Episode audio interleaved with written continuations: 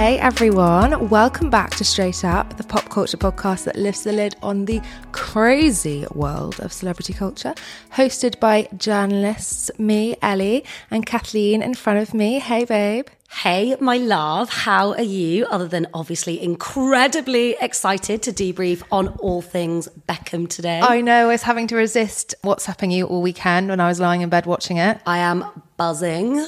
I can't wait. I am literally a David and Victoria superfan. Did you know that? I did know that you were a Victoria superfan. Yep. Not so much anymore, I have to say, but they were like my number one childhood celebrity. Like David was my childhood celebrity crush. Oh my God, I didn't know that. And Victoria was just like my icon. Like I read both their autobiographies in the early 2000s. I had posters of David Beckham on my wall. Oh my gosh, so you are the perfect person to be talking about the Beckhams today. Before we get into the Becks... No, they're not called the Becks, are they? You know how little I was across it, Beckham and Victoria. How was your weekend? I noticed the cutest little picture of a table setting. Oh my God, I know. Although on so Instagram. Not giving the tablescape of influencing dreams that I'm always hoping for. And yeah, did a little Greek menu, which was quite handy with the weather. What did you cook? Unseasonably mad weather. It was insane. I did a mob, like... chicken gyros Greek salad thing, which was very nice, and then also a Jamie's feta filo pie, which looks really impressive but it's actually very easy, and it basically went down amazingly. However, we ate half of it, went into the other room, and we came back in. I very stupidly had just not been thinking straight. Arthie the dog had got on the table and dragged it down and eaten the entire pie. Well, you the half that was joking. Left. I know. I'm sorry, but your pets are actually terrors. I know, but the thing is, it's so normal for a dog to do that. Like my friend Mel was like, you need to like discipline him. I'm like, leaving a dog unattended next to a cheese pie is always going to end in one way. See, I always try and make my cat, Nino, try and have like a bit of salmon or a bit of chicken, and he refuses to have anything nice. Which is so weird because obviously, as you know, my cat is genuinely a terror. She screams in our faces like 24/7 and, oh my God, in fact, you know what she did last night? No, you know I hate her because she tried to savage me last time. She's actually been really good recently. I'm like really loving her again. We've had a fellaway plugged in, so... Oh, really? Helped. And for anyone that doesn't know, it's like a weird cat calming plug-in that you can get. And anyway, my friend Rachel kindly brought over a little lemon drizzle cake on Saturday, which we didn't eat. Why Very not? Yummy, because we already had a dessert. So... the cat last night, I'd left the cake on the side. It was all in the box, hadn't touched it. Came in this morning and Marlon's like, oh God, the cat's been sick. And I'm like, what? So it's like 7 a.m. I'm just like rolling into the bathroom. And he's like, yeah, the cat's been sick all over the floor, like in the kitchen. And she'd eaten the lemon drizzle. She'd broken into the lemon drizzle and licked all of the icing off the top. And been sick. And then been sick. You are constantly getting pillaged by your own pets. I know. I mean, I tell you what, people with actual real children will hate me for saying this. And I may be cancelled, but I do feel like it's good prep for when I eventually do have children. Oh, yeah. All the poo and sick and everything else that I've dealt with. Bloody mashed potato at your face, getting in your hair, lassoing tomato sauce around Marlon. It sounds terrible. So that was my weekend. Okay. How was yours? I met some old school friends that I haven't seen for a very long time. One, in fact, that I literally haven't seen in about a decade. Cute. And they were all like, oh my God, Cathers. I was like, it's so funny hearing you being, I know. And I was like, Paul. Yes, my nickname, which I hate, listeners. Yes. Can I just let you all know? Sorry. I do actually quite love it because I know it comes with endearment. So I know. But I don't want anyone, like, as I had to say to you at the beginning of the podcast, if you keep calling me this on air, everyone's going to think that Cathers is like my actual nickname. And that I like to be officially referred to as Cathers. Yeah, but it's too late. These are three girls were calling you Cathers. Well, thanks a lot, hun. Sorry. Yeah, but it's cute. Better than Kath, no? Well, no. Well, this is the change up. Kath's always been, like, as in, it's not, I wouldn't refer to myself as Kath, but Kath's always been what, like, all my friends would call me. Oh, shit, sorry. It's but you started calling me that when we worked together. You then very quickly started calling me Kath, and then suddenly, next thing I know, like, half our bosses were calling me Kath. Sorry. I think that people think that Kath, for me, is like Katie for a Catherine. Yes. And it's not. It's like me calling you Elle. Well, my nickname at GQ was somewhat worse. Balls. Eleanor Balls. Yeah, so they didn't call me Eleanor Balls. They just called me Balls. And every time they sent me an email, it was Balls in all caps. It was quite an apt name, though, I have to say. Because I was always chundering around. Not chundering, sorry. Charging around the office. Sorry. Charging. Yes, you were always like 1,000 miles an hour racing around. But a wrecking ball. I actually, yes, a wrecking ball, which is more what the reference was, wasn't it? But to me, what I love about it is that it's Eleanor's got some serious balls. Yes, you do. I do. You're a brave honey. Or, as we like to say these days, in a post-feminist world, an 8-inch clitoris. Yes, that's based on your, as we all like to say, that well-known reference to the obscure hyena, I think it was, that you mentioned from your feminist zoologist. I was listening properly. I'm sure the other honeys were as well. Look, all listeners... It was a few episodes ago, by the way, guys. Sorry if that wasn't clear. It was. But I would like us all to now start saying she's got some serious... 8-inch clit. I just don't think I can say that. But I can't even say the word clitoris without feeling uncomfortable. So my friend Cleo, who I seem to mention every other episode of something. Sorry. You do actually. At school I always used to call her clit. So but that's such an inappropriate nickname for so 14-year-olds. I'd yell down the corridor like clit. Your all-girls school. Yes. But she was called Cleo. But yeah, I know I have a habit of giving very inappropriate, unwelcome nicknames to everyone. So actually, there was one girl at uni who was called Katrina. She was Scottish, and everyone called her Cat. For some reason, yes. I was like, I'm going to be like a rebel and call her Treen. And I tried to make everyone call her Treen for a while, but she was like, stop. Oh my God, a few people have tried to do that with me, with Lean or Leanie. No, I'm like, no. Lean. Yeah, because instead of Cat. Oh my God, I actually really like that. Yeah. Lean. No, but it doesn't suit you. Do you know my first ever email address was catthecool@hotmail.com? Hopefully I won't get any. Do you know mine? Maybe it's defunct. I don't know if it is. Themed one.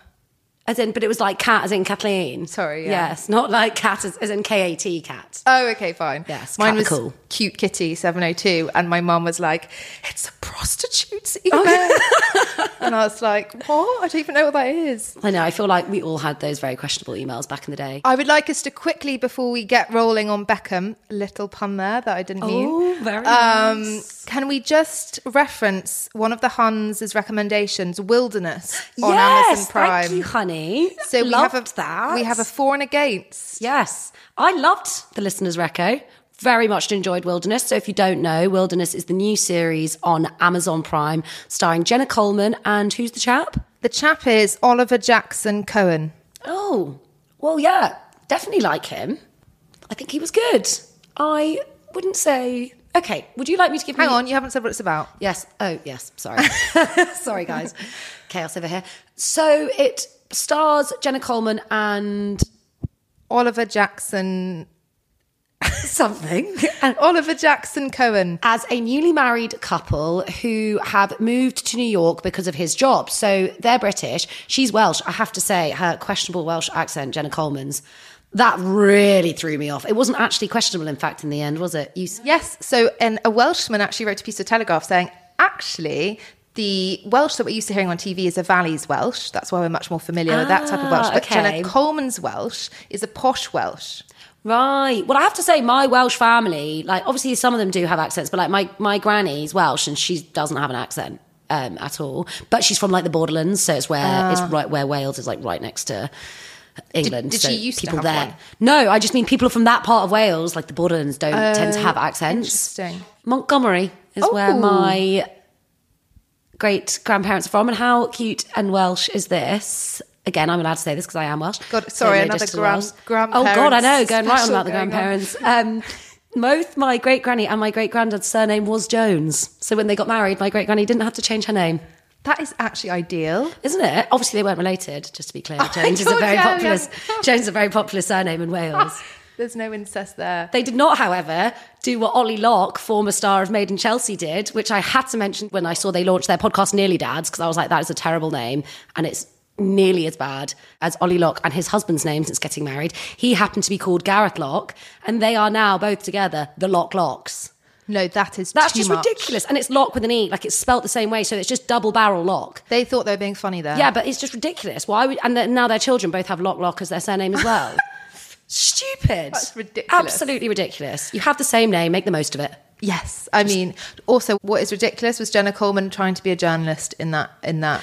Oh, yes. Oh, I forgot that she was meant to be a journalist. And it's like, why are you making her a journalist? Non-thought-through storyline. Yeah. Oh, and a journalist who just happens to get a visa to work in New York and then, like, doesn't need to do actually any work and just writes a book. Yes, she wasn't working, was she? She just went... She's meant to be, yeah, taking time to write her book, but she's actually there just to support him and his career. Yes. Doesn't really sound like something a journalist would do. So, guys, it's one of those, like, psychosexual thriller vibes, isn't it? In terms of it's murdery, it's mystery... He's philandering, all the good stuff. It's a revenge drama.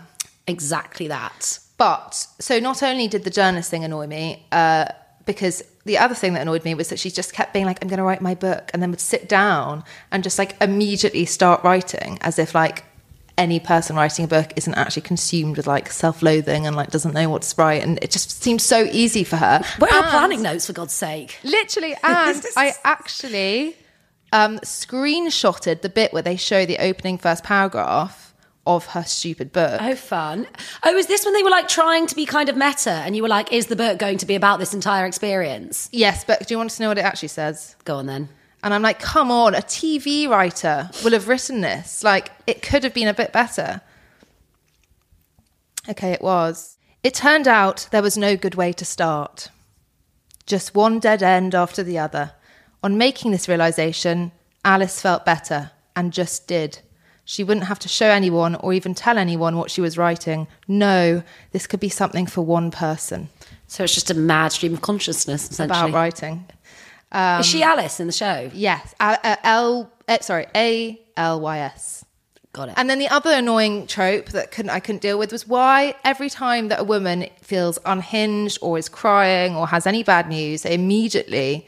go and fill up a massive wine glass and then often drop the glass, break it and start picking up, this didn't happen, but start picking up shards of the glass. Oh, does that happen? Yes, it happened in Black... What does that happen in? It happened in Black Mirror in the werewolf episode. Oh, yeah. And I was like, I know this is going to happen. She's going to, like, cut her hand and be like, ah.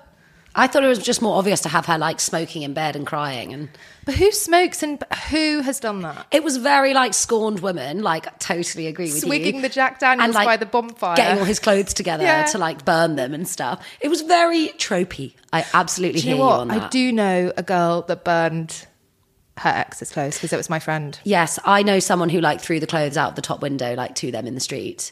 These tropes are tropes for a reason, as is often the way with stereotypes. But... I will say, I do hear you. It's definitely not a memorable show that's breaking new ground. It's like a very fun, easy watch. Like, I forgot that whole storyline about her even being a writer. Oh, really? Yes. Yes. I guess I just completely hadn't thought about that. I only thought about the murder part of it. So basically, without giving away any spoilers, the subtext is she knows he's cheated. She wants to get revenge. Is she, isn't she going to take him out? Anyway, on to the Beckham doc. Evening. Oh my God. So did you watch all four parts? So I haven't watched all. No. You haven't watched it all? Oh my God. You're I'm missing really out sorry. Because literally the last episode is the best. So you're really missing out. Is it? Yeah. Gets the most personal. Do you know what? I got so sucked into Boiling Point, but conversation that's another day. But on the Beckhams, I want to start by asking you, Kathleen, thank you. When did you become obsessed with David Beckham and why? So I think I mentioned this earlier, but David Beckham was my first big, like, childhood crush, apart from Leonardo DiCaprio, obviously. But you know, they're very much in the same family. When I was even watching it, seeing as in of looks, I mean, sorry, that's not clear. Like, as in, so typical that, like, a preteen girl would fancy them in the 90s. Do you know what I mean? The, like, blonde boyish next door thing that they both had going on. Anyway. I was just obsessed with David. So were all the other girls in my primary school, though. We all loved him. We all wanted to wear, like, number 7 football shirts and the David Beckham boots and stuff. Yeah. We even had a girls' football team in year 6, and that was partly because we all loved David Beckham, Oh, my God. So was that the school taught you football? You had to do a breakaway? Like, was it... As in, like, there was obviously always boys' teams, and I think we all got together and we were like, we want to do a girls' team as well. Oh, my God, that's so cool that you did that. Yeah, so we had a girls' team. It was probably almost around the time of Bend It Like Beckham. I think Bend It Like Beckham came out when I was in secondary school, so even after that. But he genuinely did get, like, young women interested in football. It was the Manchester United heyday. Like, it was very much... I mean, it even is now. Kids know about football, don't they? I just think as you get older, you perhaps disengage a bit if it's not your thing. Do you think young women were interested in Beckham as a footballer because of his relationship with Victoria? Yes, sorry. So you're absolutely right. That's why I was interested in him. And I think the documentary showcases that quite effectively, that she was the much bigger star when they met. Yeah, he was not that famous. Like, he was just like a very young, slightly like unknown footballer. She was a global pop icon. She was a huge celebrity. She very much like burnished his own star, and together they became this like unstoppable force. But the Spice Girls, I was obsessed. Were you not? Completely went over my head. I think I was like not two generations, sorry, 2 years too young. Yeah, because I was in reception when I was really into them and when Jerry left the band. So I was obviously Devo. I still remember to this day being in the playground at primary school. What, and you're like, no. Yeah, we were all like devastated, like literally devastated. Oh God, that's so that Jerry was leaving. So, you know, my first album was Atomic Kitten and then Gwen Stefani and Christina Aguilera. Yeah, I don't think I had like that album even. I think I definitely would have had Wannabe on single. Like, I just loved them. Like, there was no one doing girl power. There was no one else doing that at the time. As people may or may not know, the Spice Girls were like a kind of manufactured band originally. So there had been an ad put out in the papers that they'd responded to. Baby Spice didn't. There was a different. It was a Simon Fuller creation, wasn't it? Yeah. And then after a, well, do you know what? I don't think Simon Fuller actually pulled them together. Simon Fuller was the secondary manager. Right. So they had an original manager and they weren't writing any of their own material and they didn't really like what they were doing. They actually had a different name, Touch. And really? Yeah, and they just weren't happy with the way that they were like being manufactured after having lived together in this house, I think in Hertfordshire for about a year. And Jerry actually had the idea to call them the Spice Girls because she was like, we're all so different and we all have like the spice. And then they decided they wanted to work on their own material as well. So Victoria talks a lot in her book and in previous interviews about how Fame, the musical, really inspired her. I loved Fame. My friend Millie was obsessed with Fame. We used to love that like leg warmers look, Pineapple dance studios. Oh yes. And I had a Pineapple, I had a pink one that's like with like off the shoulder. Yeah, I had one of those. Yeah, they were all like off the shoulder. They were like cut. And yeah, with the strap over. Yeah, so very, very, from a very early age, I was obsessed with the Spice Girls. Obviously, after Jerry left, it never kind of was quite the same. I did go and see them in concert without Jerry. So I never saw them with Jerry because I was just too young, like you say. But I did see them as a four-piece. How was Victoria? I have to say, one of the funniest parts of the documentary was when it has the Spice Girls practicing and you hear Victoria belt one out and you're like, ooh.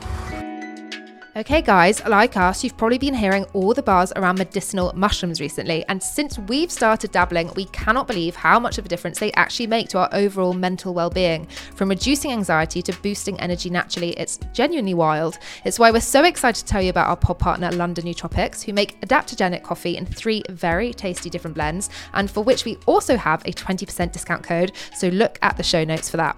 Yeah, so as a bit of a wellness obsessive and a thoroughly anxious Annie, to be honest, I've been interested in adaptogens for a while. They're basically natural plant extracts that not only calm stress but boost the immune system, turbocharge productivity, mental clarity and more. It might all sound like a bit of wellness woo-woo, but clinical studies have proven that they really do work wonders. Long-time listeners as well, you'll know that I've been into lion's mane mushrooms for a while, but I do have to shop around quite a bit to make sure that I'm paying for quality ingredients rather than just pretty packaging. Now though, having discovered London Nootropics' handy little sachets of adaptogenic coffee, I just would not bother to buy anything else. I trust London Nootropics completely. They only use extracts that are super rich in active compounds, which is basically the marker of quality for adaptogens. They are so trustworthy, in fact, that London Nootropics actually display the actives in every batch of adaptogen extracts on their website. Well, they wouldn't be stars of Dragon's Den for nothing. And we reached out to them to work with us, actually, because we've been desperate to tell you all about London Nootropics for a while. So today I want to focus on Mojo because as a natural pre-workout, it's probably my most used of all the 3 blends. Made with cordyceps mushroom, which is known to increase aerobic capacity and oxygen flow, Mojo is all about boosting physical endurance, strength, and ATP, our energy molecule. And since I've started having a cup before the gym, I've really noticed how much more energy I have for my sessions. Yeah, I've tried pre-workout supplements before and they left me feeling so on edge and disgusting. It was vile. Most pre-workouts are packed with caffeine, so many artificial sweeteners, horrible ingredients. They're just not the one. So I was so chuffed to discover Mojo and really surprised actually to feel noticeably invigorated after drinking. Have to say as well, I gave my friend Danny a sachet over the weekend and she WhatsApped me yesterday to say that she had her best workout ever after drinking it. Go Danny! We also can't wait to hear what you all think of London Nootropics, so head to londonnootropics.co.uk, enter the code straight up at the checkout for 20% off. That's straight up, all one word, no caps. No, but do you want to know? Fun fact, right? So when they originally auditioned for the band, as I say, following this ad in the paper, Victoria, out of all the girls, scored the highest in the performance segment because she did a cabaret number, whereas the rest, I guess, did like pop songs. Like Victoria was like proper musical theatre vibes. So she'd gone to like the Lane Theatre School in Surrey. She really wanted to be a dancer. It's actually really sad. I remember really clearly from reading her autobiography just how insecure she always was. So that's what was a shame about the kind of ongoing dissection and discussion of her weight over the years, because she kind of tracks like her, I guess, eating disorder back to her earliest days and being one of the larger girls at that dance academy and being like picked on for it terribly. Oh my God. The principal putting her in the back at the end of your show. Every which is time a huge I read deal for the first person accounts coming from like dancers, it's like always just, like it's deeply awful. Problematic. Yeah. So yeah, I would say like my lifelong fandom of them has been going from very early, and it was just a match made in heaven when they got together. Oh my God, yeah, you were like, oh my God, a double fandom. Yeah, exactly. See, so the documentary has really endeared me to Victoria. Oh, that was my main takeaway. Victoria's a fucking icon. We stan Victoria. Because before I used to read all these things about her, like her like treat day, having like a piece of toast salmon. A toast with not even butter. What would she put on it? I know, the poor pet's like now eating pizza for like 30 years or something. And of course, having an eating disorder is very serious. But I always thought she kind of talked about it in a kind of, I was like, why are you even putting this out there? This is unhealthy to say that that's the thing you do. Because she wasn't framing it in unhealthy behaviour. She was being like, oh, that's what I do as my treat day. And I was like, oh my God, that's really unhealthy. Yeah, because she'd had like literally decades of disordered eating, like her whole adult life. And I think a lot of that came from the way they were covered in the Spice Girls as well. Right. Like, let's not forget with the tabloids, and I'll get into this a little bit later down the line when we talk about the affair allegations, but the tabloids were so brutal in the 90s and 2000s on women, and they used to comment on weight all the time. So Mel C spoke about this when she went on Diary of a CEO recently. She developed a terrible eating disorder after being in the Spice Girls because she was written about as sumo spice when she put on a bit of weight. And she was actually only like a size 12. Even aside of what she looked like, obviously, I just want to be very clear that is incredibly... Oh, yeah. Incredibly, regardless of your weight, absolutely. Inappropriate and triggering. But it literally made her ill, the constant scrutiny and focus on her weight. And Victoria had much of the same. Like, Victoria's body was policed like absolute, like nothing else we've seen. Although I say it like that, we've seen them do it to Kim K and so many other women in the public eye. But like, when she was pregnant, her body was commented on constantly, whether she lost weight, whether she put it on. They used to call her skeletal spice. Like, and does she talk about this in her autobiography? So she does talk about her disordered eating in the book. As I say, that's where I remember all the information about how it started at school. She was always really insecure about her appearance as well. Yeah. I remember her writing about having like sallow skin and always getting bullied for her nose being like really upturned. She just really hated that. And she had terrible skin as well. She had like cystic acne as a teenager. So she was just a deeply, deeply insecure person about how she looked. So obviously going into the limelight is probably going to make it 10 times worse, let's face it. Do you know what? I should just clarify my point is that because it was 2021 that she said her treat was whole grain toast with salt on it.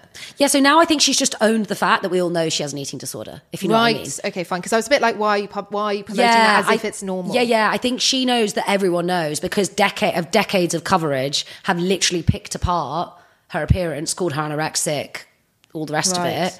She's, I guess, now kind of got to a place. Because I've heard David even mention something about how, like, Victoria eats differently than, like, they all do in the house. Like, it's kind of almost, like, accepted and acknowledged now that Victoria has this incredibly regimented, strict regime and diet. And that's just what she does, and that's okay kind of thing. Yeah. That's what makes her happy and feel secure, then good for her. Well, if she's healthy, that's all that matters. I don't know. He does talk, I felt, again, he maybe misspoke. I think it was last year when he was interviewed and he talked about how he talked about Victoria's eating habits again. And that's what I mean. It always is actually up for debate and comment. And I was like, why are you talking about that? I was just like, oh God, best. Because and then he even talked about how he was really obsessed with Victoria's new curves. Oh, curves. I mean, well, sorry. Stretch, but...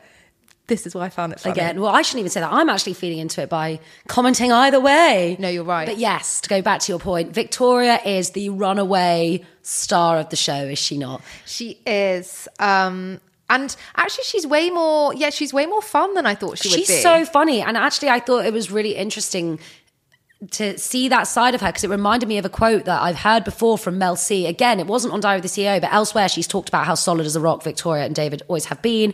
And she said too that Vicky is one of the funniest women on the planet. And I think until recently we totally never saw that, because we saw her as this like po-faced, posh, like... it sounds really rude saying this, but I feel like, as in, I don't think this, the perception of her was like stick up the arse, miserable. Do you know what I mean? Like, that was very much the narrative. Totally. Actually, she's so funny. And people saw that in the ridiculous mockumentary style video she did for Vogue a few years ago. Do you remember that? Yeah, I do remember Where she really like pokes fun at herself in a really like endearing way. And even like the honesty of her being like, 75,000 people singing Victoria Likes It Up the Arse. That I saw Diet Prada post a really funny like meme about that as well. When it's David's like... Victoria will kill me for saying this. No, she'll kill me if I sing it. She'll kill me if I sing it. And then it just cuts to Victoria. She's like, Posh Spice likes to take it up the arse. Take it up the arse. Imagine 75,000 people singing that. This woman next to me couldn't ask me anything other than, do you want a polo? I loved that. Because 75,000 people are singing Posh Spice takes it up the arse. How embarrassing. She didn't deny it though. So funny. Like, she just was so... humorous, wasn't she, in the way that very she funny. Came the across. Polo thing killed me. And I also thought she was very funny in the clips that every single person on the planet has 100% seen by now, because I've seen them literally 70 times already on social media in 3 days. The ones of David sticking through the door going, don't lie, be honest, when she's talking about her childhood. But she's like, my dad, we were very working class. Yeah, but I actually found that really interesting to watch, because I remember her talking about the Rolls Royce a lot in the book. So in Victoria's fairness, I get why she was presenting that story in the way that she did, which is that her dad was definitely a very hardworking, self-made man. They didn't come from money. I don't know if he was an electrician or electronics engineer. I don't know what the difference is, and maybe there is. I'm sorry, I will have to check that. But obviously, David's family were more like obviously working class. Yeah, his dad was a gasfitter, his mum was a hairdresser. But Victoria talks a lot in her book about how her dad did have this Rolls Royce, but he saved up for like decades to buy it. Again, I'm not saying that being able to buy a Rolls Royce exactly means that you're hard done by, but he saved up for decades to buy it and would drive her to school in it, because he was so obsessively proud with this car that was like his status symbol of how far he'd come and the way he was a self-made man and what he'd been able to do. I did assume that when she was talking about it. Yeah, and I think it's a little bit like disingenuous. Obviously, they were privileged, so I'm not trying to take away from that. But basically, I can see why her calling her family like originally working class is not like incredibly outrageous. Yes, it was a props to David though. It was so good. He would not let it go. For anyone who hasn't seen the documentary, basically he's like, no, what car did your dad? He just sticks his head out the door. Victoria's doing the interview in private in like the living room, and David just sticks his little head around the door, going, "Be honest." What car did your dad drive you to school in? Yeah, and then she tries to get round of it. He's like, one answer. It's very good. I have to say, I really warmed to David as well. Although, and sorry, I just need to get one bitchy comment out there. His voice, I read someone say it's like a man on helium. See, I didn't find it that bad. I think you can really notice in the documentary, as they even mention in it at the end.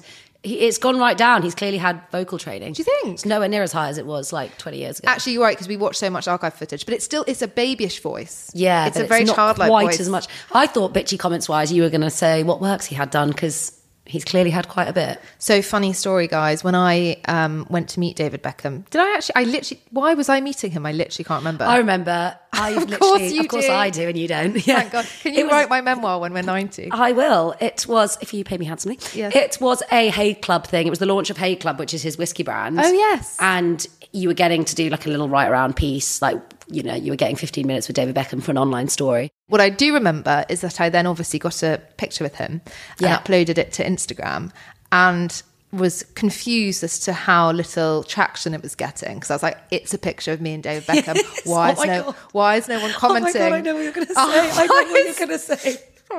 Why is no one commenting on how fucking cool that is, right? Why does no one care that I interviewed David Beckham? And I then asked someone about it, and they're like, oh, we thought you were at Madame Tussauds. I literally remember the picture he did look like a waxwork. So his forehead was so tight and shiny. Guys, it's still on my Instagram, Ellie Halls One. I can't believe everyone thought you went to Madame Tussauds. I've never been to Madame Tussauds. I actually quite want to go to Madame Tussauds. Oh my God, it is actually quite fun. There was a really unhinged nativity display at one point of David Beckham and Victoria Beckham as Mary and Joseph with Kylie as an angel above them, like flying. What? Very strange. That sounds great. But yes. Oh, and the other thing I'll mention is that, so it was me and another woman from the magazine took a picture with him. I said, oh, David's hands were roving around my back during that picture. And then she was like, same. So we were both getting a little... Yes, I remember you saying that now. He was quite comfortable with... We were like, God, he's a bit... Getting up close and personal. Yes, a little back rub. Is that problematic? Well, doesn't exactly shine the most positive light. I mean... Maybe I won't say anything more, but we can all infer what we'd like. Yes, I think we can. I mean, I did love, and again, we'll get onto it, but I did love how cute their love story is. I think it really prevails. Like they'll be married 25 years next year. And I feel like that, for me, was the narrative thread in the documentary that I enjoyed the most. I found it was very football heavy, which I know, obviously... is what football fans would want and obviously what David wants. But for me, personally, I would have liked a little more on his personal life. Well, I personally got the full football commentary because I watched it with Iss, who's a massive Man U fan. And every 2 seconds, he was fucking pressing the spacebar on our laptop, being like, well, actually, I remember watching this game. Or like, oh, do you know who that player is that? And it was like, oh my God, I had like football coming out the ears. And it was like constant pausing for him to tell me. However... I got really excited by all the football clips. I found it really exciting. And I'm not a football fan. No. So I have to say, I actually remember all of that as well because, I mean, not that I'm a huge football fan, I'm not, but, like, I'm a Man United fan. My whole family are Man United fans. Like, we're fervent Man U fans. I actually have a cute Alex Ferguson story about my granddad. How hot did Alex Ferguson look in his youth with those blue eyes? Oh, my God, I thought you were going to say recent. I'm like, babe, he's literally like 85. Well, Alex Ferguson is such a lovely person, genuinely. My granddad used to work in the ticket office at Man United back in the day. My mum's from Manchester. She grew up in Old Trafford. My whole Mancunian family are like huge fervent supporters. My granddad was obsessed and he was very much part of the football scene from the 70s all the way into the 90s. So he saw it all completely change. He worked in the ticket office for decades and it was obviously just like one of many jobs he had. He was one of those like classic working class, like old men that had literally 1,000 jobs all at the same time. But he loved his ticket office job at Man United more than any of his other jobs because it meant he got free tickets to the matches. And when he died suddenly, Alex Ferguson came to his funeral. That's like a little old man that worked in the ticket office. Like there are thousands of people that worked at Old Trafford, and he genuinely did create this family environment where every single person that worked at Man United felt so like important and loved and supported. He was like a genuinely amazing man, like as much as everyone says. Alex Ferguson going to your granddad's funeral is quite a big deal. I know, isn't that so cute? That is really cute. But did you not think he looked quite charming in his little blue polo shirt? He's so intertwined with my family lore, like Fergie, that I just could never see him like Fergie. That. Yeah. I thought he sounded great. I really liked the sound of him throughout. Yeah, he comes across so well. Like whenever footballers talk about him, whenever I've had interviews with Rio Ferdinand or anyone else, like everyone always says the culture at Man United was like second to none, and that's why they were so successful, because he created this like a culture that, I think Rio Ferdinand said this, he never went into the dressing room because he so like militantly laid down the law with the culture that the players were like really well behaved always and everywhere, and they knew what was expected of them. And I thought what the documentary did quite interestingly is show this kind of... how David's career at Manchester United kind of fell apart once he met Victoria because he became unfocused. Yes. Yeah, you could tell he could not deal with that. Which I totally get as well, though. Can I just say, like, he'd been laser focused on football his entire life from 12. And his mum and dad talk in the documentary about how he wasn't interested in girls, he wasn't interested in anything other than football. Well, it's completely normal that when he meets the love of his life, he's going to have his head turned, literally. Do you know what I mean? Like, yeah, come on. I mean... being in love, you go mad. You don't make the right decisions necessarily. And they do nod at the fact that Alex Ferguson did not like Victoria because of this like distraction. So they talk about him driving for 3.5 hours to London there and back. So a 7-hour round trip to see her for 20 minutes. Well, and then I felt really sad when, we'll get onto this in a moment, but when the whole of Britain hated him after he... The red card. After he got the red card, he used to just drive down the motorway for like 4 hours and then drove back again, not even to see Victoria, just like that's how he would cope. That was really sad. I remember that. I have to say, because I'd never seen that before, I was like, bloody hell, it was barely a little, it was like a little, it was a little flick of the foot. I didn't think it was worth, I mean, and everyone that's interviewed for the documentary is like, no, it was absolutely not worth it. Yeah, even the player himself. Even, what's it, Diego Simeone. Yeah. A fun fact for you, which you might already know, Beckham says on his Desert Island Discs that I listened today, it was... Love at First Sight with Victoria. Yes, I was going to say that to you. Oh, she wrote it in 2017 in an open letter to herself for Vogue, which is very fitting considering we were looking for examples of love at first sight recently. Yes. And they are one. He fell in love with her. Well, no, he first fancied her when he saw her in a black catsuit, I think on Top of the Pops. Yep, she was on a music video. Oh, he was in a hotel room with Gary Neville and he said, that one there, I'm going to marry her. Oh, Gary Neville came across very well, I thought, also. He did. I really like Gary Neville. I think he comes across brilliantly. Whenever I've had interviews with him, I really like him. And then they fell in love, I think it was in the Players' Lounge after a match. Yeah, so Victoria had actually come to see a match before and David has been so shy that he just like waved from across the room and that was it. And then the next time she came to a match, he was like, oh my God, please tell me it's her. When they were talking in the Players' changing room, like, there's going to be a Spice Girl here. There's some Spice Girls. He was like, please be posh. Maybe I can resuscitate the situation. And then it was. And she says she was a little bit drunk. So it was a bit hazy, but she was like, it was definitely love at first sight. She knew immediately because David was there very quiet and shy and with his family. And she was like, he's a family man. Yeah. I'm very into my family. So she knew immediately that they were like kindred spirits. I loved that. They were very young. She was 23 and he was 22 when they got engaged. So they got engaged a year after they met. Cripes. And very modern, I thought, in terms of an engagement. It's funny, it's like what we've talked about before with how people have gone back recently to these more traditional proposals. They decided it mutually. They were going to get married. That is very nice. Yeah, and then he did do a proposal, but they'd already decided together that they were going to get married. And he did it in a London hotel and they got into their dressing gowns and popped champagne. Quite so cute. Sweet. Also and cute is one of his first song on Desert Island Discs was Ella Fitzgerald, Every Time We Say Goodbye. Is that what it's called? It's the lyrics like Every Time We Say Goodbye. So at first I did not associate David Beckham with listening to Ella Fitzgerald, but also that must be about Victoria. Yeah, I feel like you can just really see that they have like an enduring love and that like with all the scandal and controversy and affair allegations, like through it all, they've had each other. So, Kath, there's one thing I would like to ask your thoughts on is the purple wedding. And also, before we get your thoughts on that, I would like to tell you a fun fact that I have sleuthed. Go on. Which is, it's such a boring fact. No, it's interesting, but it's nerdy. So, you know, in the documentary, it says that they sold their wedding coverage to Hello Magazine for £1 million. Yeah. And then I figured out how much they made from the sales. So Hello Magazine cost £1.65 back in the day and they sold 5.5 million copies. So they made just over 9 million quid. So it was well worth the £1 million for the pics. Well worth the £1 million. But can you imagine one weekly issue?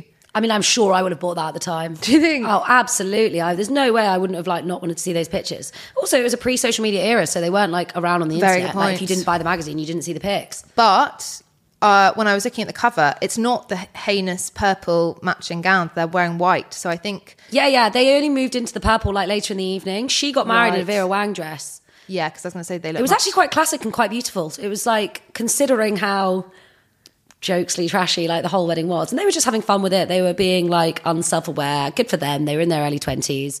I was really obsessed with the fact that when he blew one of his early paychecks on a pen. Oh, I did actually love that. I liked the way they did make clear that he is a materialistic person. And like not in a horrible way, but they were like, most footballers at the time were not taking brand opportunities. Whereas David was like, Brill Cream, sign me up. And was like, I want to buy clothes. I like things. I like cars. But he was also being very savvy because he was saying, I know that I won't be able to be a footballer forever. So I want to have a career after this. Do you know what I found really sad? One of the things that actually really tugged at my heart in the documentary was right at the beginning where he's talking about his childhood and school, and he mentions that he like wasn't intelligent at school. So he's like, I wasn't intelligent, surprise, surprise. And it's just, and the kind of look on his face in that moment, you can just see the pain of being called thick for decades by the public and by the papers and everyone else. And the fact that he's internalized it to that degree really made me sad. Like, this is someone who is clearly still very savvy. Like, yes, okay, he might not have like book smarts, but as you say, he engineered his own fame. He had intelligence enough to know that he could make a very, very long-lasting career for himself as a national treasure, whereas most footballers are not well-known to the same degree. You know, the other people playing for Man United at the time, only a handful of them are still household names. Yeah, I think that's totally fair. He outshines them all. Whereas for him to clearly feel that he's not intelligent, and how that must make you feel about yourself, like every day, to be acknowledging this kind of like fact, that you're thick. Well, I worried really about whether that was something, because I'd be interested to know your thoughts on the dad, because he comes across really well at first, and then I think it was so interesting. Episode 2, it's suddenly like, actually, the dad was really hard on him, and the mum says he was really hard on him, and then David says he was really hard on him, and it's quite awkward. It was very obvious that the only reason that he became a footballer is because it was his dad's dream, and was so hard on him, never told him he was good enough, would never say well done, mate, for like scoring a goal or whatever. I think asked for all the game videos to be sent to him. So he's like sitting on like 1,500 recordings. I think his dad was weirdly obsessed with his career, and I think it was very interesting. And you often see this with these incredibly pushy parents. Do you know what I mean? That they, like, really, really successful people often were pushed into it by their parents, especially when they're very successful, very young, like he was. And also, I think that the programme is creating a kind of through line between his dad being hard on him and now his, like, obsessive behaviours. So I think they've been a little bit more careful around the term OCD, because he did mention in the past that he'd had OCD and people didn't like it, did they? Because it wasn't, they you were can like, see it with the cleaning it. Bit at the start. Yeah, but actually he shows inside his wardrobe, and he's like colour-coded his like hundreds of shirts, and no one else does it for him. They make clear that he does it himself. Like, David is very... I almost want to say, I was going to say like anal about how his things are organised, but then I think I'm actually trivialising. It's difficult because we don't know. He hasn't, he's talked about it as like obsessive tidiness and things like that in the past. But it's because he must have had like, I don't know whether he would have approval over the documentary, but like one of the first scenes. It's his documentary, can I just say, by the way, and that was my thing with the football angle as well. I was like, well, it's really obvious that it's going to be so heavy on the football, and it's presenting him as one of the football greats and really hamming up his amazing left foot and right foot and the Bend It Like Beckham phrase and all of that, because it's made by his production company. So obviously the narrative is entirely what he wanted. Because it kind of opens with that quite funny, light-hearted scene about him cleaning his kitchen. So, and Fisher Stevens, director's like, it's so clean. Like, and it's fastidiously, obsessively... But Beckham clearly finds it funny, or he would have chopped that out. Like, if he had a complex about his... No, I think he wanted it to be in there, because he's talked... Like I say, he's talked about it a lot in the past, and he actually was, years ago, dragged for it, because he talked about it specifically with having to have, like, even numbers of cans in the fridge. Oh, yeah. And got in trouble for it. So I think he's probably keen to present that side of himself. God, he probably wasn't trivialising it. He just didn't want to, he just didn't know. He just hadn't diagnosed himself. Yeah, and it was, I think, quite a while before we had the language in the public eye to really talk about mental health with the nuance that we do now. Yeah, he probably just didn't. I thought it was really interesting to go back to the red card fiasco, 1998 World Cup, as we say, how he was clinically depressed at the time, Victoria says. How much that had a huge impact on his overall... I felt so bad for him. It was awful, wasn't it? Seeing that. It's just such a reminder, and I'm sorry to say this to all of you honeys listening that are big football fans, but just of how toxic and macho football culture has always been and can be. Like, the way that they treated David in 1998, the fact that there were effigies, burning effigies of him. I found that shocking. Yeah, so one horrible fan, well, not fan really, but football fan, had put up an effigy. There was effigies, there was lots of them, and they were burnt an effigy outside a pub, and it was only brought down once the police went and insisted that the publican take it down. And it had a noose round its neck. The fact that recently with the World Cup, with the 3 young players who lost the penalties, who got horrifically abused online, racially everyone abused. Tries to say that it was social media. It's like, well, I think that the David effigy thing is an exact example of, it's not about social media at all. It's about the toxic nature of football fandom a lot of the time. Yeah, totally. puns, we have the best news for those of you based in London. Okay, how would you like to go to the best fitness classes in the capital for free? Yep, you heard me right, without spending a penny. It's all so exciting, and it's thanks to our amazing partner Yonder, which, as regular listeners will know, is this incredible lifestyle credit card that allows you to earn points for every £1 you spend that you can then redeem at a selection of lifestyle experiences across the city, so from restaurants and bars to shops, hotels, gyms and more. So what's really fun is that the reward partners change each month, so loads to choose from. Last month you could use your points to get a free class at Sweat BXR and some F45 locations, which we both loved. And this month they've partnered with boxing club Cobox, which describes itself as where fight club meets nightclub. And then there's Boom Cycle, which is apparently a party on a bike. Cathers, that sounds like a bit of us. I think we could go one Friday night after work, since we haven't been to an actual nightclub in a while. Oh my God, I think we should. And actually it's a fab thing to do for when you want to swap the pub for something just a little bit more wholesome but still hang out. So I am defo up for that.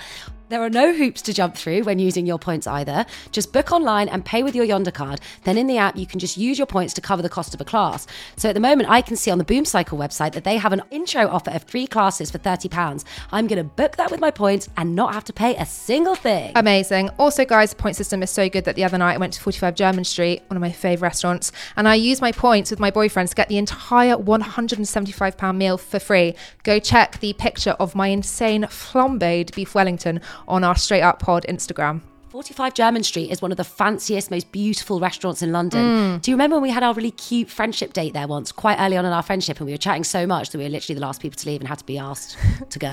We did. It was so fun. Also, guys, good to know the £15 monthly Yonder card fee includes comprehensive travel insurance, so compared to other credit cards on the market, it feels well worth the money. Thank you so much to our amazing partner Yonder. Get your first month free and 10,000 points when you join. Then it's £15 a month thereafter. Please do make sure you borrow responsibly. T's and C's apply. Rep 66.7% APR variable. And quite a few of the players say in the documentary, or even maybe it was Beckham's dad, to be fair, that was like, why do you think that they would have necessarily won the match just because Beckham had stayed on? They just blamed him for, and the fact is, England are crap at football. Let's face it, guys. Like, this is what annoys me about England fans in particular, and it was the same with those penalties. Like, you're all delusional. We won once in 1966. Like, get over it and accept the fact that we're not that good. National, like, we're just not. So many other countries are way better than us. So why is everyone so surprised every fucking World Cup when we get kicked out? Yeah, happens every time, guys. Happens every time. Exactly.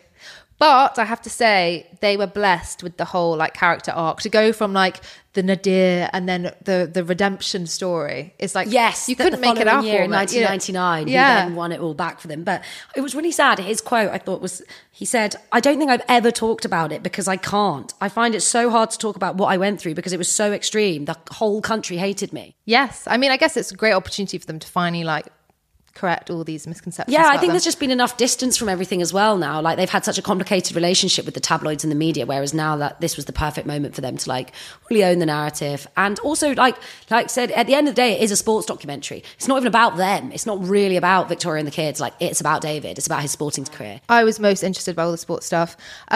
I have to say though, I guess, yeah, I think it was interesting for me because I've heard from the industry, like circles, so much about their marriage that would make you think that they were very much only together for brand purposes. And I know they actually literally say that in the documentary, don't they? Like, oh, that's such bullshit. That yeah, why would you be together with Brown Beckham? Oh, I totally agree with that though, in the sense that I think if you were going to stay together for your brand, you might do that like for a certain amount of time, but not 25 years. And seemed so in love still. They seemed so in love. Like, the ending was so sweet. I was so surprised by that.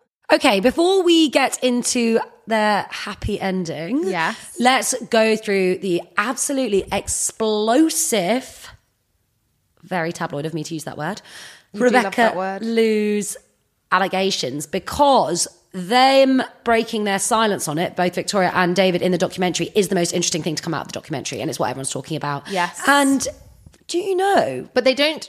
I actually thought from all the news stories that they were going to say more about it. I was disappointed with how little. But they've literally never said anything before, apart from the one statement at the time about absurd stories. This is the first time they've ever acknowledged it, and to me, it was absolutely mad. Like, I actually found it really shocking, because what I took from it was that they didn't deny it, and it's obvious that it absolutely happened. Yes. Like, they don't try and pretend that it didn't. Okay, so before we get to their happily ever after, which I also loved in the show, there's a really cute final scene with them like dancing in their kitchen and it's adorbs. But before we get there, let's run through exactly what happened with Rebecca Loos. Do you remember the story at the time? Can I ask? No. Do you not? See, I remember it being like literally the biggest like thing for like a year. 2003. Like, it was literally covered in the papers. How old were we? Constantly. So I was 11. I was 9. Yeah. So I, as I say, because I was in particular a huge Beckham fan, I was noticing all of it. But it was a massive, massive story. Like the papers were going ham for ages. Basically what happened is David had moved to Real Madrid, to the football team, and Victoria had stayed behind in the UK in their family home with the two boys, Brooklyn and Romeo. And David had been sold from Man United to Real Madrid. It's detailed in the documentary. And to set him up in Spain, his management team had actually hired a young PA by the name of Rebecca Loos, who was the daughter of a diplomat, so I guess like quite kind of well-to-do, and had been living in Spain for a while. And so the idea was that she would be able to kind of show him the ropes. Then in April 2004, infidelity rumours started cropping up after Beckham was spotted leaving a Madrid nightclub with a mystery woman. This was later identified as Rebecca Loos. Yeah. What then basically happened is the News of the World, now defunct, ran a story by the journalist Neville Thurlbeck all about allegations that were at the time apparently from a close family friend that Rebecca Loos had had an affair with David and then been let go by the Beckham family. And so the story was kind of telling it in retrospect that it happened a year prior. The source, we all now know, was in fact Rebecca Loos herself. It just wasn't presented like that. This is intel that I've sourced elsewhere. It's not in the documentary, obviously, but that story was put together like so fastidiously. So that piece of journalism, fun fact as well at the time, won Neville Thurlbeck's Scoop of the Year. They knew it was going to be such a huge story with Bex, like potentially having an affair, like literally golden balls, the country's like sweetheart, that they had to be really militant with fact-checking it. Obviously, they couldn't run it otherwise. So Neville Thurlbeck spent like weeks with Rebecca Loos out in Madrid. She, reading between the lines of my research, is that she was pretty disgruntled that she'd been let go by the family. Because she was an assistant. Yeah, she was a PA. Just a personal assistant to David. Yeah. As I say, had been hired in part to like show him the ropes in Spain. Yeah. Being a fluent Spanish speaker and living there for a long time. Neville Thurlbeck wasn't prepared to publish the story without all of the necessary due diligence that we know has to go into these stories. Because David had been texting across years, across several different numbers at the time, obviously that was more normal as well. They couldn't track the numbers properly. Like it wasn't as easy as it has been to verify. Yeah. They actually weren't going to run the story right before it went to press because they couldn't 100% corroborate that this phone number was David's. They'd been trying to get to call her from the number and things like that. They basically didn't think they were going to be able to corroborate it. Then at the last minute, Neville Thurlbeck finds a piece of paper. He and Rebecca together find a piece of paper in Rebecca's belongings that was letterheaded from David's management company on it and had David's handwriting on it, both at the top and then also at the bottom with one of the phone numbers in David's writing. Oh. So they were able to verify that that was him sending these sexts, or as they called them at the time. It's really gross. This is what is, again, each their own. Did they publish the sexts? Yeah, there was like hundreds of texts and Rebecca gave them all to the News of the World. We were talking about revenge at the beginning. That is the perfect example of female revenge. And it became a weird like mystery almost for the British public to like piece together at the time because they published the sexts, but they starred out a lot of the raunchy words. So people were like trying to figure out what he was trying to say that he was... Oh, right, because there were so many of them. It was actually like gobbledygook without it. Asterisk. And interestingly, Neville Thurlbeck had already, prior to this, been working on a David Beckham affair story with an Australian model by the name of Sarah Marbeck. Mm. So he had flown out to Melbourne to meet her for a few weeks, way before ever going out to Madrid to meet Rebecca Loos. And she'd claimed that she'd met David at a party in Singapore in 2001, and then they'd gone on to have this affair that included, like, again, steamy texts. Neville Thurlbeck couldn't verify this story either for basically the same reasons. They tried to lay it out for David to ring from the phone number that all the texts were coming from, but it never actually happened. There'd also been a break in communication by this point because I think it was around the time that Romeo had been born. Yeah. Or maybe Cruz, but they'd had a child. And when this piece of paper, the story was shelved, and then when this piece of paper was found in Rebecca Loos' thing, the phone number that was written there in David's handwriting was the phone number that had sent Sarah Marbeck the messages. So they could then publish that story after, which is why it was such like a media shitstorm. Because Rebecca Loos' story went live, then the News of the World ran this secondary story that they'd actually worked on first, but hadn't been able to corroborate. And then there was a third woman who was the daughter of a vicar that had claims, I think in the Mirror. And Rebecca Loos, because the piece hadn't been attributed to her originally, rather a tell-all kind of piece from close family friend, she then went and did a huge tell-all Sky News interview, which is the one that we see all those, as in not in the Beckham documentary, obviously, but we've seen. She did. So she made, they think that she made just shy of 1 million from everything that she did around that time. She made 150,000 for the first piece, the News of the World piece, but then they paid for quite a lot of extra stuff, like the texts and things like that, and then a follow-up story. And so I think it was about 350,000. I'm actually surprised. Yeah, I was going to say, I'm surprised it wasn't more. Yeah, yeah, well, in a way, that sounds quite like modest, doesn't it? Does. Considering, like you say, they sold their wedding pics for $1 million. But she definitely made a career out of it. Like, she became a glamour model and she was a reality TV regular. She literally was on like a million things. She went on to Big Brother that year. So it kind of played quite nicely into the Beckhams' argument that these were ludicrous claims from people that are trying to make money out of their family. Yes. So Rebecca Loos did literally look like she was trying to like cash in. Yes.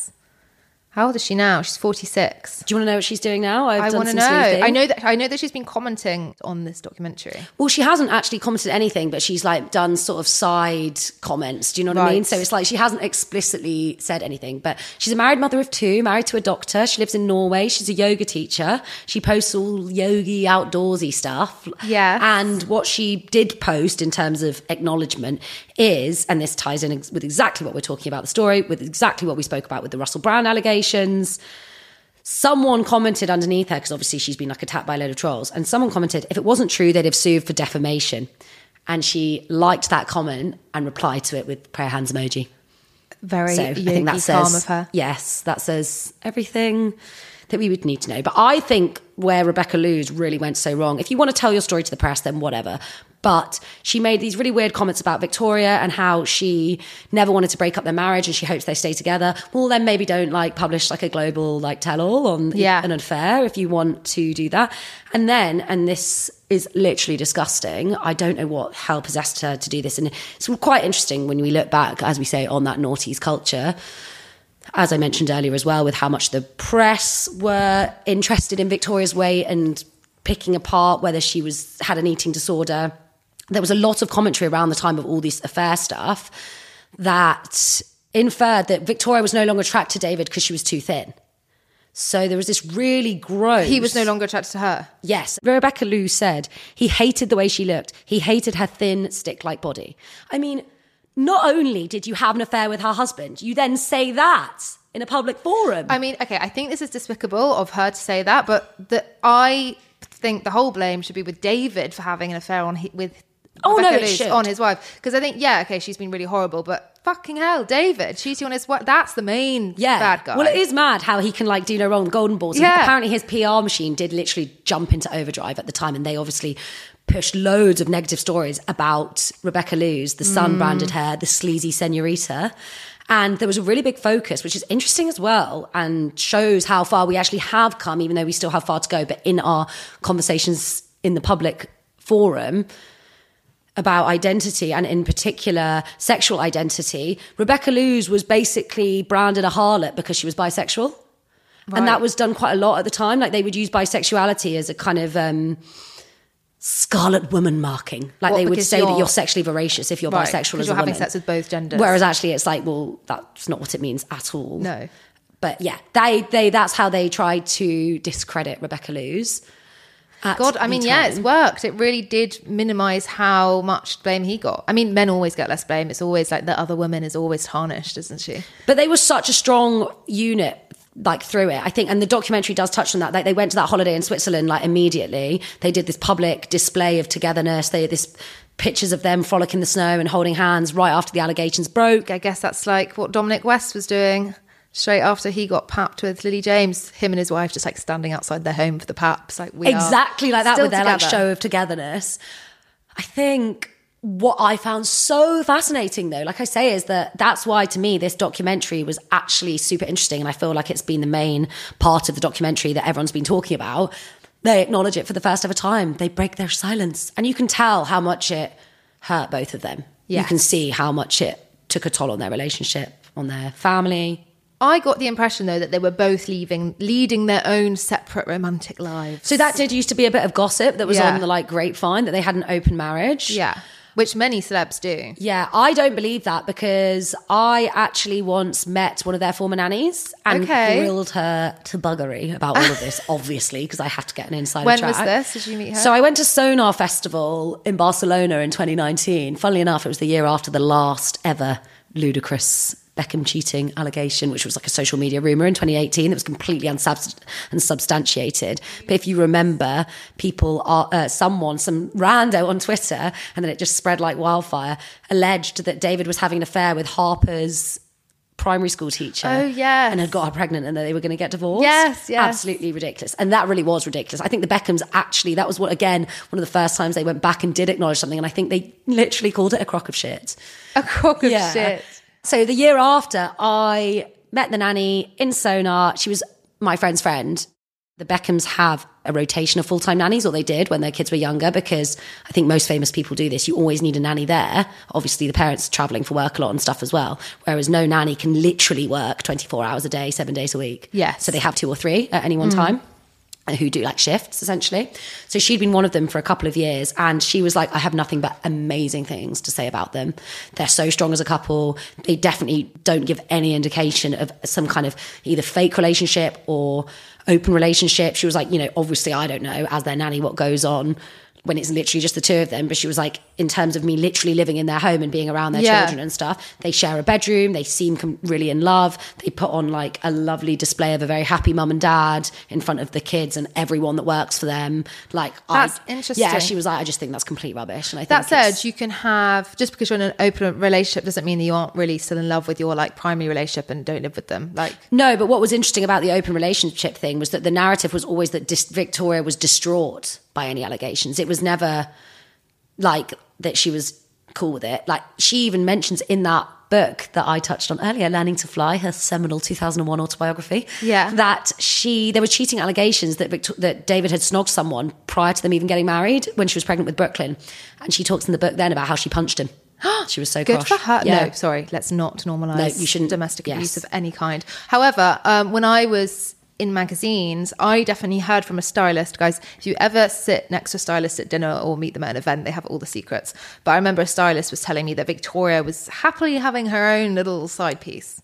Yeah, so I think I'd heard that as well, and then asked the nanny about it, and she was like, I really don't think that's true. Oh, and she said that obviously the papers and everyone else just want to create these stories. So she'd even been photographed. She'd been with the family in LA, and her and David had gone to like a spin class, like a Barry's boot camp class, and suddenly she was pictured as like a mystery blonde that was with David, and she's like, I'm literally the nanny. Enough with this narrative, guys. She said the only criticism she had whatsoever of them, she said Victoria allegedly was, perhaps because of her own trauma, quite tough on Harper in terms of eating and weight, which was obviously not ideal, considering Harper was like 6 or 7. A classic with mothers who have had eating disorders. Yeah.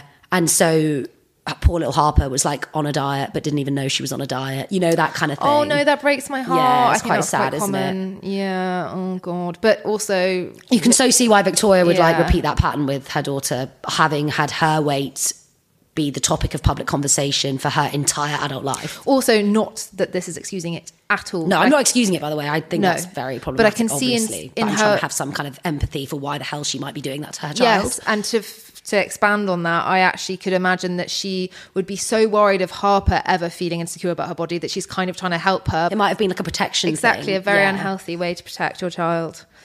I mean, it's interesting in terms of public narratives as well, can I just say, when they go back to that whole piece when Victoria didn't go to Spain with David, which essentially is why the public were like, well, it's fair enough that he had an affair. He, like, the narrative was so misogynistic and anti-women. Like, firstly, they said that Victoria had abandoned David. It's like, well, she's still living in the family home and she's got her own entire career and they have two kids that are in school. Like, she hasn't really abandoned him. She just didn't follow him to Spain. Mm. I did find it interesting when I think it's Fisher Stevens is like, did you not think that telling David that you were pregnant the day before his massive match was not maybe like a bit selfish? But then she was like, no, I wasn't really thinking about that. And they were really happy, and actually, like, such a difficult one, isn't it? I know, I felt really torn. Yeah. Fun fact for you, or maybe you already know, as a Beckham stan, his Spanish is very good. Yes, I think he had to work on it when he was there. Because on his Desert Island Discs, he speaks Spanish in a very good accent. And actually, I don't think he's stupid at all. Well, that's why I feel so sorry for him, that he's clearly, like, internalized that message. I hope his dad didn't make him feel stupid. But then also, this is the other thing I will say, is that in the documentary, I think Fisher Stevens has been quite selective with showing this, like, narrative about his dad being a hard taskmaster, and very selective with the quotes he's shown from the mum and David backing this up. Because I was like, oh God, David has, like, given some really quite awkward quotes about his dad being clearly awful to him. Yeah, I think they've done the cutaways in quite a clever way. Yeah, but then I was listening to the Desert Island Discs, and he's like, I'm so appreciative of my dad having been like that. Like, I because it made him the success that he is. But I think it's clearly, like, damaged him a bit as well. It is, but I think they could have maybe included a bit of a, but, you know, he wasn't a bad man. Because then you're like, oh God, was he, like, a terrible father? Which, you know. Yeah. I mean, I think they're definitely amazing parents as well. That's what everyone loves about David so much, isn't it? He's held up as, like, the most iconic family man in the world, which is why everyone was so shocked and, like, devastated that he might have cheated, and why even if they thought that he did, they were like, well, he was lonely. Well, this happened. And he definitely lent into that narrative when they were quoted. So let's read their quotes actually now for anyone that hasn't seen the documentary. Yes. Because he literally says, and most importantly, I was away from my family. I mean, look, I have to say, I'm surprised that, I mean, as I watched it with my mum, the first episode, and she was like, well, of course he's going to cheat on Victoria. He's a footballer and he's like 23. Like, she was completely unshocked by it. Not that that makes it okay. But I do think, like, I'm surprised that most celebrities don't cheat on their partners. I think most celebrities do cheat on their partners generally. I'd be surprised if they didn't. Yeah, because footballers all have, like, these god complexes and stuff as well. I'm sorry, but if the most beautiful men in the world were throwing themselves at me when I was 25 on a regular basis, I can't say that I would be, you know, an exemplar. No. So they're interviewed separately about it as well, which I like that they did it that way, rather than trying to ask them together and have them, like, holding hands while they're talking about it or something. But he said, it was the first time that me and Victoria had been put under that kind of pressure in our marriage. And he looks, like, visibly upset, I think, doesn't he? They both look visibly upset when they're talking about it. And it's kind of obvious David's, like, struggled to convey his feelings. But he says, when I first moved to Spain, it was difficult because I'd been part of a club and a family for my whole career, from the age of 15 until I was 27 years old. I get sold overnight. The next minute I'm in a city. I don't speak the language. More importantly, I didn't have my family. And then when he talks about the furore that surrounded it and how hard that period was for them, like the constant media circus, he said, every time we woke up, we felt there was something else. And, you know, I think we both felt at the time that we were not losing each other, but drowning. And Stevens asks David, how do you think you guys survived that? And he says, I don't know, like, looking tearful. I don't know how we got through it, all honesty. Victoria's everything to me. To see her hurt was incredibly difficult, but we're fighters. And at that time, we needed to fight for each other. We needed to fight for our family, and what we had was worth fighting for. But ultimately, it's our private life. I mean, that says, yes, I had an affair. And yes, this is all I'll be saying on it, isn't it? Yes, and yes, I have a private life, but I will also sell my intimate wedding ceremony for £1 million to Hello Magazine. Exactly. I mean, it's so, I saw that those clips online, and everyone is making fun of how, like, it's always the cheating man that does we had to fight. Yes, and he's like, I don't know how we got through it. And it's like, you got through it because Victoria forgave you. Yes. She is the reason that you got through that, because she put a fucking brave face on. You know what she did as well? How mad is this? She had to go on really soon after this all happened, go on to a Saturday night TV show with Ant and Dec. It was her that had to basically face it publicly before he did. And she had to make some kind of weird commentary about how, like, they were actually very happy in their marriage, but they weren't trying for any more children. They were just practicing. Like, so mentioning, like, having sex. Yes. So, like, as in trying to kind of convey the idea that their sex life is great and fun and they're all happy and he's not playing away and doesn't need to. I saw some mortifying. That is mortifying. I also saw a really awful clip of Victoria being on a talk show, getting a pair of scales out for her to weigh herself. Yeah, like, that is so fucked up. That's what I mean about the normalisation of her clearly very difficult relationship with her body and her weight. Like, it is, they are a very interesting test case in terms of celebrity journalism, aren't they? Just to see how, and how culture, how pop culture, how the mood has changed, how certain dominant narratives have changed in the past 20 years. I found the two twin paps talking very interesting. But I did wish there had been more, like, tabloid journalists interviewed.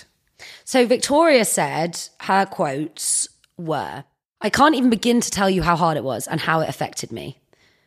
He asks, as in Fisher Stevens, "Was it the most difficult time in your marriage?" And she responds, 100%. "It was the hardest period of ours because we felt like the world was against us. And here's the thing, we were against each other, if I'm being completely honest. Up until Madrid, sometimes it felt like us against everybody else, but we were together, we were connected, we had each other. But then, when we were in Spain, it didn't really feel like we had each other either. And that's sad." And you can see that she's, like, welling up when she's saying that. Oh, bless her. And last... closing comments on the documentary, I was surprised to see that it got basically 5-star reviews across the board. I was quite surprised about that. I mean, I did really enjoy it, as I say, but I don't know if I thought it was, like, the most powerful example of filmmaking I've ever seen. No, considering it's not like they say anything that changes really what people already know. I mean, there are no revelations and it's quite carefully PR'd. Yes, like, the only revelations are them actually breaking their silence on the affair and hinting that it did happen. And even then, it's not like... "Yes, I did. And yes, it was Rebecca Loos," you know. Oh my God, you know what we need to talk about though, as a quick side note, which was not touched upon in the documentary, but quite funny, and we must remind listeners of this. Do you remember the furore around his knighthood? Yes. When his leaked emails showed him to be not quite the golden bollocks, again, that he's the charming chap. Curated. So in 2017, Football Leaks unveiled alleged leaked emails in which Beckham, as in David obviously, told his longtime PR man Simon Oliveira that everything is above board with his taxes, because he'd previously been not allowed to be considered for an honours because he'd had some dodgy tax stuff going on, and that creates a red flag and therefore you can't be considered. He'd sorted all of that out. HM Revenue and Customs were all fine with him. He was obviously very much hoping for a knighthood, which he probably should have got for his services to the fashion industry. Yeah, well, sort your taxes out then, mate. Pay them properly. Sorry, why should you get a knighthood if you can't even pay taxes properly? No, that's true. You shouldn't be honoured by the state if you're literally evading contributions to the public purse. But he jokes at the time, or allegedly, because... yeah, I'll tell you what they said about these emails after. He made his feelings clear after being left off the 2014 honours list, branding the system a fucking joke. It was also claimed that Beckham wrote, "I expected nothing less. It's a disgrace, to be honest. And if I was an American, I would have got something like this 10 years ago." At the time, David Beckham's representative insisted the emails had been doctored. Speaking to the Daily Mail via the Mirror, they said, "This story is based on outdated material taken out of context from hacked and doctored private emails from a third-party server and gives a deliberately inaccurate picture." But I'm like... but then when you I think he definitely said it. It's a disgrace. And if I'm honest, America would have given me this 10 years ago. I mean, they probably would have. Throwing his toys out the pram. But then again, like, Margaret Thatcher did give a bloody knighthood to Jimmy Savile. So I feel like there's probably quite a lot of jokes on the honours list that shouldn't be there. But we also heard through the grapevine in industry circles that David could also throw his toys out the pram for other more minor things also. Yeah, his PR team are obviously one of the most powerful in the entire world. The Beckham PR machine is, like, unparalleled, I'd say. Yes, when I read that interview with him with the Telegraph, the writer was like, there were, like, 4 assistants, like, micromanaging his, like, every move around him. I remember at... a very well-known men's magazine that we were at, which is very much aligned with David Beckham, and you would think David Beckham would be the perfect cover star, and he has literally done, like, 6 covers, but there was a period of time in which he wouldn't do any covers because he was so fucked off that a cover previously had run without final approval on the picture, that he didn't do anything for, like, years and years and years. It's probably why you only got that little minuscule mouse of a interview for, like, 15 minutes around Hay Club. And then when he did eventually then do it, he got a Lifetime Achievement Award, and they did this huge story around it, and it was all kind of he was welcomed back into the fold, but it was definitely micromanaged by his team, like every step of the way. I even wondered when I was listening to his Desert Island Discs, do you think his team chose the songs for him? Oh, totally. If you just said he chose Ella Fitzgerald, do you think David chose that? I'm gonna guess not. Yeah, and then he like chose like a Manchester a song from like a Manchester rocker, because that was like tied in with his obviously like Man U days and the Hacienda, and it's like you've clearly also chosen that for that era in your life. Okay, one of the final things that I would like to discuss with you, most importantly of all, was... Yes. Did you get a good old look inside their house? That was my favourite thing about the documentary. I know, and it made me really want to find out what coffee machine he had. Well, I don't know, but their house is literally Soho Farmhouse, isn't it? And apparently it was actually modelled on Soho Farmhouse. It's also around the corner. It's around the corner. And aren't they having loads of planning issues? They keep wanting to build all this stuff and all the locals are like, stop. Yeah, their converted barn is thought to be worth about 12 million, as we say. Literally their own Soho Farmhouse. Like, I loved snooping at all the decor. Because that's where it's all filmed. Remember when we drove past and we were trying to, there's like a massive wall and we couldn't figure out. Yes, it's not, sadly. No, I've gone and snooped behind there to even check. You? Yeah. And you psychopath. I know. And their London house, which is in Holland Park, is thought to be worth £31 million. Christ. But it is absolutely wild. Like, did you notice their barbecue tent? No, I didn't. Oh my God, the barbecue tent. Is that in the last episode? I'm going to show you a picture. They have an indoor kitchen, an outdoor kitchen, and then also a £50,000 barbecue tent, which is from pal Guy Ritchie's brand, Wild Kitchen. And it's like a double tent, which boasts a 12-seat table and a barbecue alongside a huge grill. I'm going to show you a picture of it. Why is that necessary? I'm not joking. Their barbecue tent is literally bigger than my flat. Well, that doesn't surprise me. No, not because you have a small flat, but because because celebrities are so ridiculous. It's not even nice. Sorry. Am I meant to find that nice? Well, I think you're just meant to find it quite impressive that they have that in their garden alongside their other two kitchens. It is impressive, but I was imagining something a bit more aesthetic. I think that's pretty aesthetic. It's got like the massive copper grill. It's meant to be a safari tent vibe. I see. As David has written here, it's a thing of beauty. No, do you know what? It does look nicer in an outdoor pic I've just seen. I mean... what do you need a barbecue tent for? Just having loads of like barbecue parties with it. But do they even have that many friends? So it finishes with them having this meal in the barbecue tent with the kids around them. And they're kind of pitting David again as this family man, as this home cook who loves nothing more than a good old whipping something up for his family. Like, that's definitely the vibe. Bless David's heart. He's just trying to do the right thing, isn't he? His whole like public persona is just so expertly crafted that I'm like, love him. National treasure. None of the allegations, which I believe are absolutely true, faze me. I really noticed that, because as someone who isn't particularly interested in Beckham beyond like what he's like as a pop cultural phenomenon, I very much hate him for cheating on Victoria and don't mind so much Rebecca Loos kind of doing what she has to do to get her bag. I mean... but what Rebecca Loos did is destroy like Victoria's life. Do you know what I mean? Like, I know David shouldn't have done it. I'm not trying to blame the other woman. Yes, no, the comments that she did about Victoria are... yeah, you don't comment on her weight and say that the reason that David's sleeping with me... But then again, if she's part of a culture where people are commenting on Victoria's weight all the time, all it excuses it. But in normal life, like, she probably didn't even think it was that wild at the time, because she's seeing it on the front page of Hello and whatever all the time.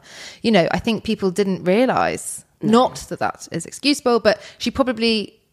had no idea how terrible it was. Yeah. Because everyone else is doing it. And they were genuinely all doing it.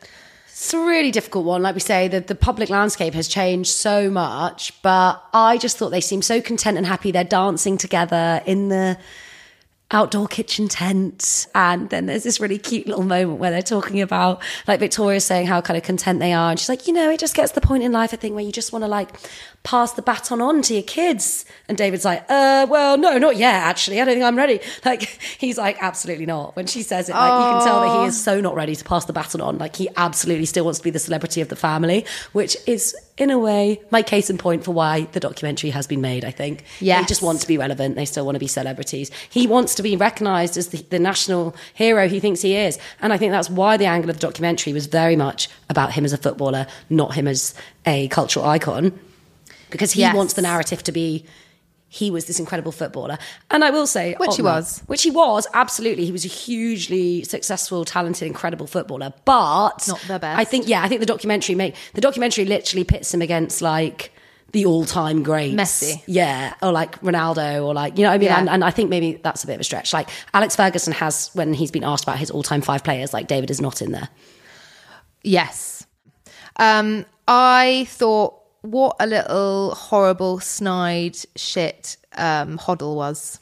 He came across really badly, didn't he? So badly. I didn't really know anything about him until then. But I liked Victoria's Secret shade, or like, not secret, but not sly even shade. A man. Yeah.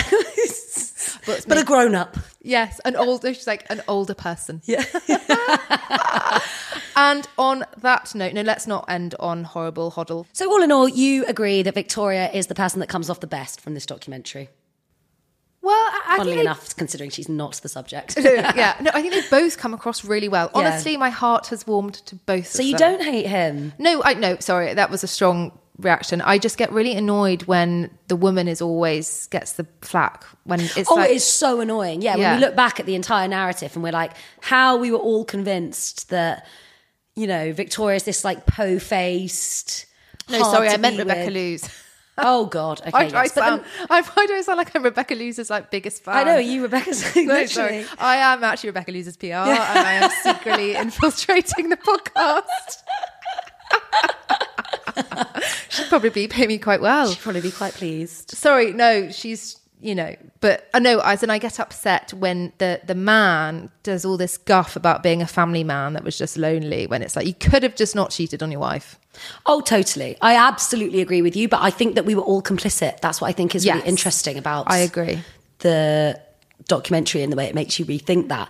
We all have treated David as golden balls, like the lovely family man that could do no wrong, and poor David, and even if he did stray, it's, we've been so empathetic to him. So lenient. And so judgmental of her.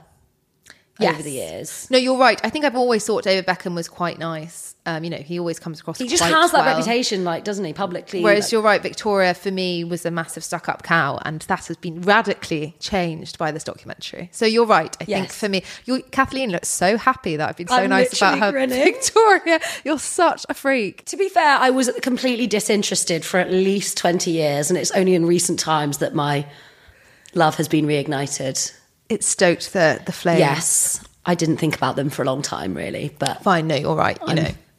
Oh my God, some of those outfits as well. I was going through a rabbit hole of all of their most amazing looks. I used to love that matching white look that they did, with the diamantes that she wore around the top it was like a corset top. I loved her hair. I thought her hair looked amazing. When she had all those blonde highlights in it, it was long, or when it was short and cropped. The little short brunette crop, and that's why she looks so similar now. I don't like her with long hair, actually. I think her face is so beautiful. Oh, I liked her with long hair. I thought she looked quite more harsh with the short hair. Yes, but I think she has such a small petite face that I think the long hair could drown it. I loved her song with Dane Bowers. Do you remember that? No. Oh. How did it go? Go on, give us a whirl. It was True Steppers. You're out of your mind. Gonna make yourself so crazy, baby, out of my mind. I mean, I haven't looked at the lyrics, so I could be getting that completely wrong. Something tells me that maybe you've got it completely right, considering your fervent fandom throughout this. Would I buy something Victoria Beckham? Hell yeah, if I could afford it, I would. I would love to have a piece of Victoria Beckham. I do like her pencil skirts. Oh, and that white suit that she wore on the red carpet to the Netflix premiere. Yes. Gorgeous. I've seen Molly May wearing that exact suit, and she looked great in it as well. Do you think she has an inclusive line? God knows. I wouldn't be surprised if she didn't, to be honest, but... Do you mean, when you say inclusive, do you mean size-wise or price-wise? Size-wise, sorry, yeah. I would doubt it, but I could be wrong. It's huge as well. She started with just literally one employee, and they had 400 dresses, like when they launched, like literally 400 items to sell across stores, like, department stores. And now it's literally like huge. I think Victoria Beckham Beauty is the most successful part of the business. It's done really well. I don't have any of it, but I've heard great things about the eyeliner, the eyeshadow. Really? Yeah. And generally, she's so well respected in the fashion industry. She's a bit of a Kim K like that. Like, she's gone from really trashy to like the upper echelons of the fashion elite. Yeah. Anna Wintour's Deco, a big fan of the Beckhams. Is she? Oh, she loves them. Do you remember their really cute like family cover that they did that time? Yes, and also... It was like 2018, 2019. I have told this story on the podcast before, but... Remember, I was at a Vogue shoot with Brooklyn. Yes. Oh, bless his heart. And bless him, he was not very... verbose. Well, he also didn't have a great memory because he couldn't remember the things he was meant to say for the video, and I had to hold up cue cards. And I'm not sure I can say much more without sounding like a catty bitch. Well, you said what the cue cards said on them. I still remember it to this day because I kept being like, I kept looking at them being like, how... Why yes, do you tell the honey. Sorry, it was like Instagram can be fun, but don't forget to look up from time to time. It was like something to do with like, it was like an Instagram activation with like a camera. Of course, this was the start of his like photography days, and it was like using it was something to do with that. And poor pet. I remember you saying that you had to hold up ones that were literally like, "Hi, I'm Brooklyn Beckham, and I'm here with Vogue." Yeah, and the literal opening line. And then he kept being like, "I've got it." And then he didn't have it, so I'd have to like give him the cue card again. Oh, bless him. Well, he's a sweet pet. He seemed nice. He seemed completely harmless and nice. Did you see there was some slight kickback from his wife, Nicola Ann Peltz's posts, or Peltz Beckham, I should say. Her post from the premiere was like this weird, really very raunchy picture of her and Brooklyn from like the hotel room or something before. It was an odd post. It was a gallery and David wasn't even featured till like the fourth image. Oh my God. It was very raunchy to celebrate your father-in-law. But maybe she hates him. She hates Victoria, doesn't she? Guys, if you don't know the behind-the-scenes beef of Nicola Peltz's wedding, Kathleen, as you can now well imagine, was very up-to-date on the events and took us through a... We have a whole episode on the wedding fallout and exactly what happened and I think it's why. Called Nicola Peltz's Explosive... Epic Wedding Fallout. Oh, that's it. Epic Wedding Fallout. And we go through exactly, like... the whole timeline, what happened, why Nicola's billionaire father is now suing the wedding planners, why Victoria was so upset, how the two families basically had competing ideas when it came to this wedding. It's all very good fun, isn't it, Han? Okay, I'm looking... Yes, it is. Sorry, I got distracted because I'm looking at the raunchy snap where he's kissing her neck. Yes, it's just a slightly odd picture to congratulate your father-in-law on his documentary with, isn't it? It says, last night was incredible. Congratulations, David Beckham. But maybe she meant incredible in a different way. Yes. Gosh. And then the second picture is her just in her bathroom, also looking quite... Yeah. You know... Seductive. She's got her leg up on the sink. You know, actually, that is quite a low sink or a very high leg. I thought it might be a B-day. It could be a B-day, yeah. Yes, that would make sense. Oh my God. And then the third picture is him just clutching her bare arse. Yeah, so it is. I mean... an interesting choice. Oh my God, and there's a plate of, like, baked beans on the bed. They've clearly had a meal and then just take... Sorry, guys, you have to go look at it. This is hilarious. There's Brooklyn looking absolutely comatose in a corner. He does. And then a plate of old grub on the bed. He's clearly eaten it and just conked out and sighed, and then she's done a photo shoot with the assistant. Yes. Yeah, who's taking those pictures? God, I want to do a whole episode on this post. Yeah. Anyway, right. Since we have now been recording... We'll be back at some other point with another Beckham special, let's face it. Yeah, we probably will. There's actually so much we didn't even get into. We didn't get into some of the other cheating allegations. He was once... There was a former prostitute that alleged that he'd paid for sex with her like 5 times across London and New York. Like there was, oh my God. There was a lot. Okay, guys, if you want more from Kathleen, the Beckham Oracle, let us know, because currently we're recording for 1 hour and 50 minutes. Stop. Remember, please, okay, if you're listening to that, well, obviously you're listening to this, please get your phone out right now and press follow on Spotify, and then please give us a rating on Spotify or Apple. Oh my God, please. We'll love you forever if you do. It helps so much. Yes, you absolutely must. Please message us at Straight Up Pod on Instagram. And we'll see you next time. Bye.